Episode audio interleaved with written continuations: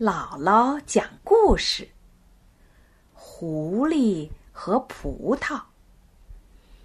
有一只狐狸，肚子饿得咕噜咕噜直叫唤。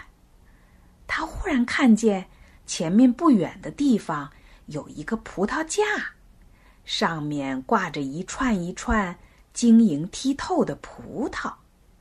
它馋得直流口水，多想摘下来吃啊！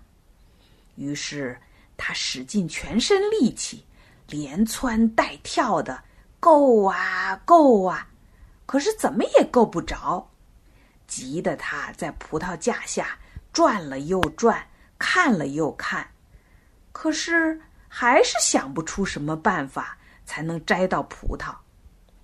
最后实在没办法，他无可奈何的走了。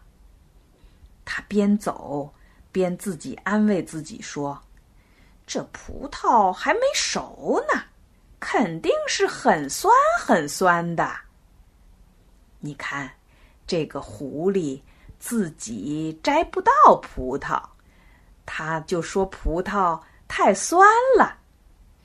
这个故事啊，就是比喻那些自己能力小、做不成事儿。可是还特别爱找借口的人。